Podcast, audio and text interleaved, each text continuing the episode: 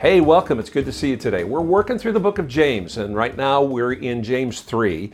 And I love the book of James because it gives a lot of practical advice about how to live the Christian life. In the first book of James, it talks about wisdom. If you want wisdom, ask for it. Today, what we want to talk is a little bit more about that kind of wisdom.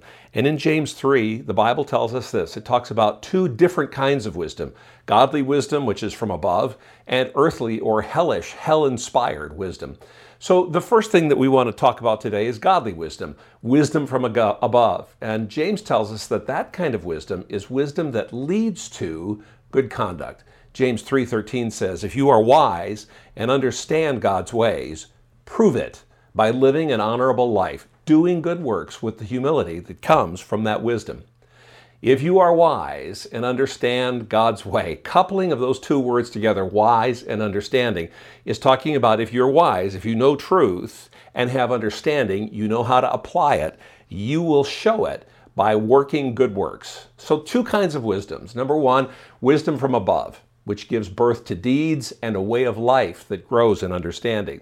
When we seek God's understanding and God's wisdom, it leads to good things. And a good life then is typified by deeds done in the humility that comes from wisdom. In other words, deeds that are done in the humility of wisdom. That's what godly wisdom gives us. We'll talk about how we get that in just a second. Earthly wisdom leads to selfishness and envy. Verse 14 through 16 tell us, But if you are bitterly jealous, and there's selfish ambition in your heart, don't cover up the truth with boasting and lying, for jealousy and selfishness are not God's kind of wisdom. Such things are earthly, unspiritual, and, yeah, it really says this, speaking of believers, demonic. For wherever there is jealousy and selfish ambition, there you will find disorder and evil of every kind. Now, wait a minute. How in the world can we have, as believers, demonic behavior? It doesn't say that we're demonic. What it says is that that kind of behavior is demonic. It is like the behavior of Lucifer, who fell because he wanted his way. He wanted to be God. You know, when we follow our own way, or when we follow the wisdom of the world and take matters into our own hands, there's a sense in which we're actually committing idolatry, just like Satan did. We want what we want. We want what the world tells us that we should be able to have. And the Bible is telling us that that's, that's evil, and that's something that we shouldn't have. And what James is really saying here is that we shouldn't be double minded, thinking one way and acting another. So, what kind of wisdom do you have? Well, there's a measure. Remember, it says that wisdom is verified, godly wisdom, by gentleness and good conduct, conduct. And conversely, selfish ambition and disorder and evil practices are the opposite of gentleness and good conduct conduct.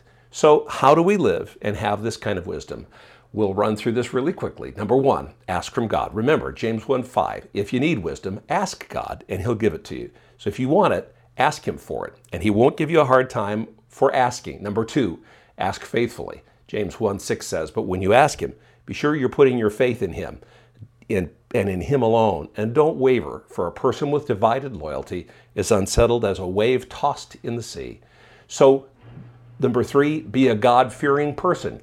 Psalm 111 says, The fear of the Lord is the beginning of wisdom. A good understanding have all they that do his commandments. So make sure that you're pursuing God's great wisdom. Pursue, pursue God's wisdom with a, a fear for God and a faith in God, and avoid committing sins that displease him then you'll realize that these are good, that these are right, and that that is wisdom. These are the things that God wants you to do. Number four, be humble. Back to James' text, who is wise and understanding? Let them show it by uh, living a good life. Their deeds will show their humility that comes from wisdom. So practice humility. Find it in the wisdom of God and practice it.